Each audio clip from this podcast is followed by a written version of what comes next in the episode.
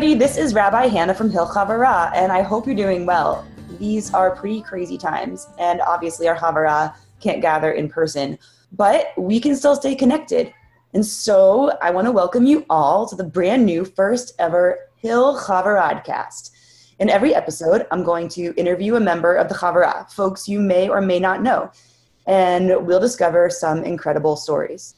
Today's interview is with longtime Havurah member Amy Neville. She is mom to Cora, who's a junior in high school, and she works for the Department of Health and Human Services. So she is really busy these days, but she took some time to speak with me. So I dialed her up on Zoom. Hi. Hi. Amy, I am so happy that you have agreed to be the first ever guest on the Hill Chavaradcast. Well, thank you for inviting me. Would you just tell listeners a little bit about yourself? Who are you, Amy? it's hard to answer that question. so, I let's see, what do I tell people? I sort of sarcastically and ironically say that I'm a bureaucrat. I'm a mother of a teenager. I'm a um, what else am I do? I I am the chief cook and bottle washer in my family um, because it's just the two of us. And uh, what else? And I am a um, amateur potter. I like to. It's, it's my. I ha- hesitate to say it's my pot my hobby. I've been doing it for a long time though, and I really like to get my hands in clay because it's so different from my work life tell us a little bit about your work life, which is in, in hyper gear right now, correct? Yes. So I work for the U.S. Department of Health and Human Services. I work for one of the assistant secretaries, um, the assistant secretary for planning and evaluation. And it's helpful to think of it as kind of the policy shop for the department or other offices in the department. So for many years now, as the portfolio has grown in my office, I've been self-termed a senior policy analyst for public health preparedness, emergency response, and recovery. So, for example, you probably have heard of Dr. Robert Kadlec, who is the Assistant Secretary for Preparedness and Response. He's leading the response for HHS under the direction of the Secretary. So, I work with his office. Um, and other folks in uh, other offices like FDA, CDC, um, that are very much front and center of the response to COVID 19.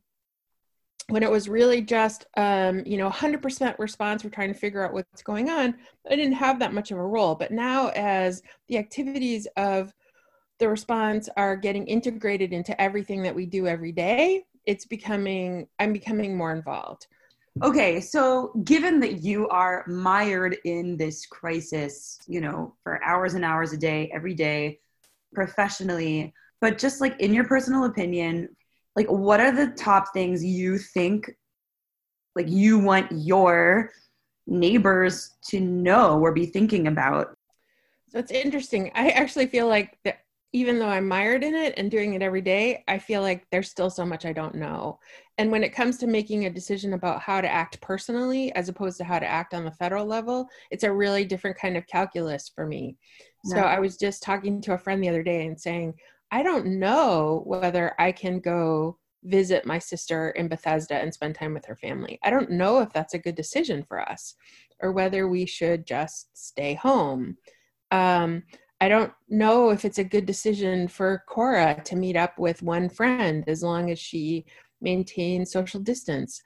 There is a lot of good information out there. I think trust finding um, a voice that you trust, listening to that voice and using that voice to make decisions is a is probably the best that we can do. We have never faced anything like this. I've been with HHS for 28 years. This doesn't come close to anything I know about. Yeah, so, who are the voices that you trust right now and that you look to for guidance and wisdom and comfort or even humor? who do I try? I haven't found much humor um, so far, but maybe that that's coming. Um, so I think it's really important that um, Dr. Uh, Tony Fauci is really still out in front of front of this. He has been around a long time, and he really does understand the science. He also is involved I'm sure not today, but um, in past crises and um, public health emergencies. He's been involved in the front lines of patient care.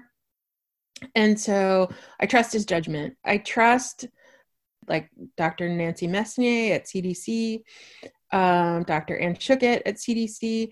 You know, these are people that I have worked with over time and who understand how to get jobs done as expeditiously as possible, but also with great integrity and fidelity. Wow. Okay. So back to Cora, not just as a baby, but as a teenager. Like, what's life like being stuck at home with uh, with a teenager? What are you doing to make it work? So we've done a couple things. Um, I had built an area, or had built an area, because I didn't. I don't do construction in our basement for when, when, she was younger that we called the fort and it's basically an elevated platform it has window openings in it you take a little set of stairs to get into it and i actually had imagined when we built it that um, she might move in there when she's a teenager because you know it's sort of like a loft. Mm-hmm. um, i we had a flood in our basement um, several years ago and i still haven't made the repairs. But we were talking about it the, yesterday. Was it only yesterday? We were talking about it and she's just she's like i got time. I've got energy. I'm going to clean it out and i'm going to use it. So she cleaned it all out and um, i guess it was two days ago. She cleaned it all out. She moved the futon up in there. She's got pillows in there. She's got a computer. It's the farthest away in our house that she can probably get from me. It's her her it's her what did she call it? Her maybe she didn't say teen cave but something like that. Um Oh, cool! Wow. So she has she has a spot now, and um, I think that's good. I think the other thing I'm kind of reminded of when she was really small, and how important a schedule was. And I think actually trying to enforce a schedule of some sort will be good. You know, dinner around the same time, getting up at the same time, um, putting aside hours for schoolwork. I'll be working too. So at the same time that you know she she wa- she walked off to school every morning before this all happened and would say oh i don't want to go to school you know now she's like i can't why can't i be at school i want to be at school oh gosh. I'm sure that uh, many of the people who will be listening to this will be able to relate. Um, you're amazing and not just because you built your daughter a fort slash loft in your basement and because you have a really important and crazy job right now. Um, but also i think the way your family came to be is super amazing and i think listeners would love to hear about it. Um, could you tell us about how cora came into your life Sure. It's a really bittersweet story for me. Um, yeah. It started when my husband died he and I were in, involved in trying to get pregnant after we got married, and um, we knew at the time that his um, his fertility was compromised, as I like to say, and so we started down the path of doing IVF. And so at the time of his death, we had been unsuccessful um, after many te- attempts.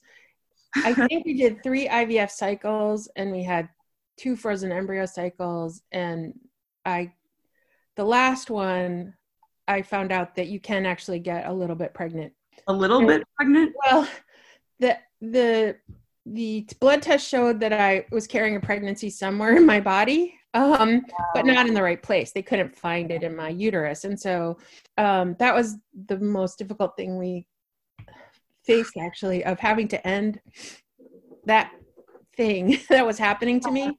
And at that that was May of 2001 and we just said we have to stop. Um, chris was actually identified or diagnosed with an arrhythmia then. He ended up getting treated for the arrhythmia and there shouldn't have been any problem but he then died very unexpectedly of a massive heart attack in october of 2001 and i just knew at that time yeah. that i would finish what we had started and so um, I got really lucky um, that Cora was born in May of 2003. Mm. Thank God. so, are there ways in which you feel like the resilience and like just dealing with uncertainty and and and like getting stuff done on your own that like you had to do as a young single mom, like, are there ways that that's prepared you for this moment today? Or do you feel like these are just totally two different, completely different stretches of life and it's incomparable?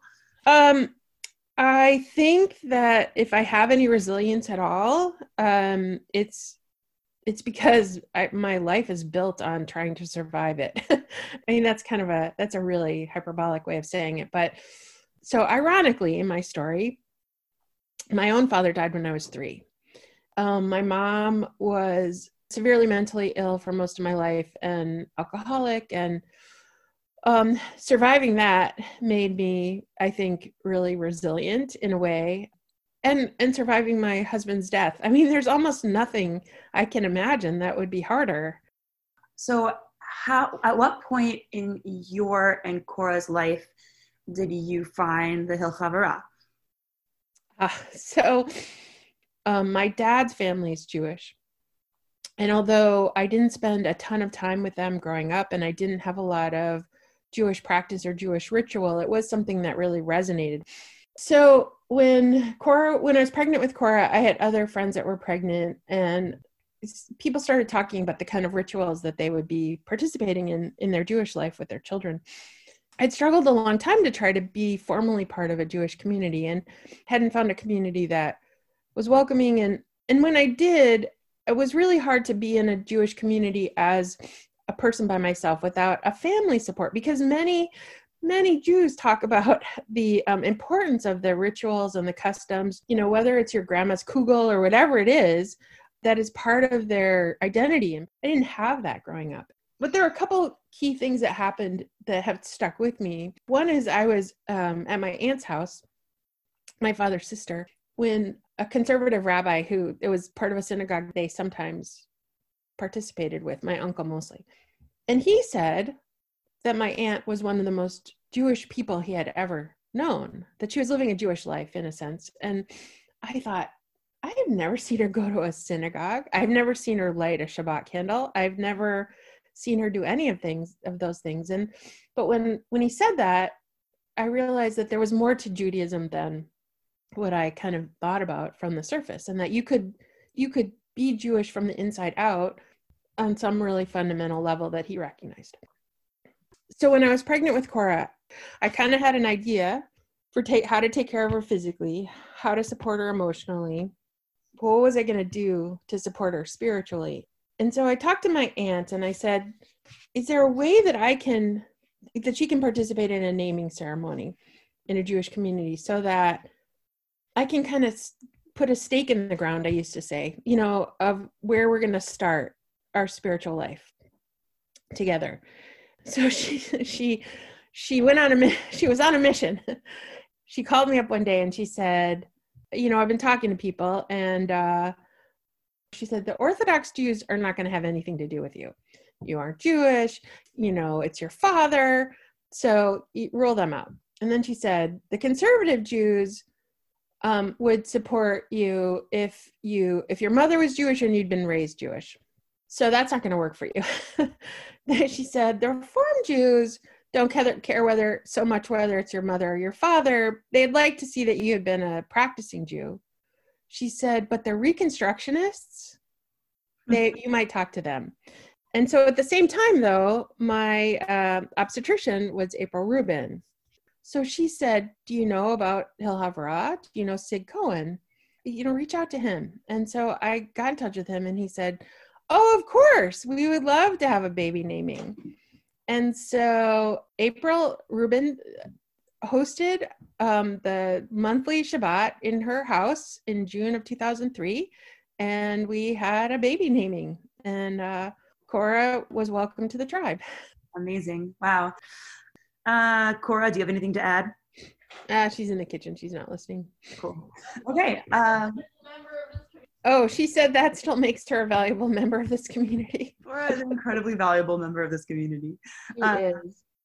All right. Thank you so much for doing this, Amy, for your stories and your thoughts. And uh, thanks for being the first ever guest on the Hill Podcast. Oh, you're welcome. It was my pleasure. That was Hill Havurah member Amy Neville, mom to Cora, and a senior analyst at the Department of Health and Human Services. And now I want to take us somewhere completely different. Uh, let's call up Nergu Smith. He's eight years old and he's a second grader at Yavna. And I'm going to ask him what he's been up to now that he's stuck at home. So, hi, Nergu. How's it going? Good. What have you been up to lately? FaceTiming my friends.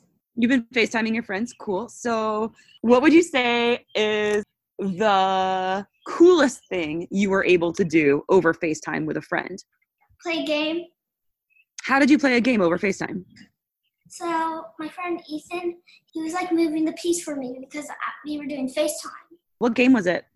It was I'm sorry. That's awesome. Who won? Oh, we we were in the middle of the game, and then my mom's phone um said poor connection.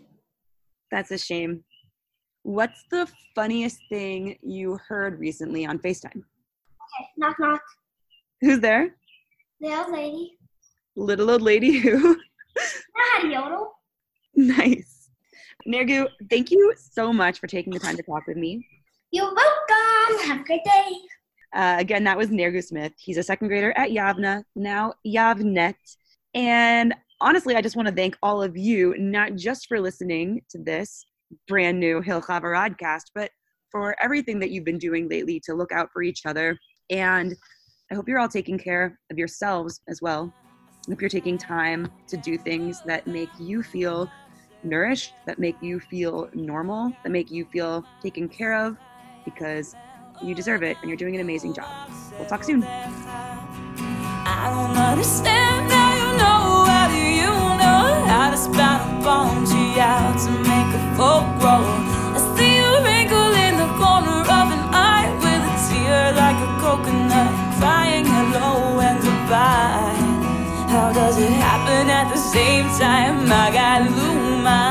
החיה מאוד עמקו מחשבותיך, שבותך העמק מס החיה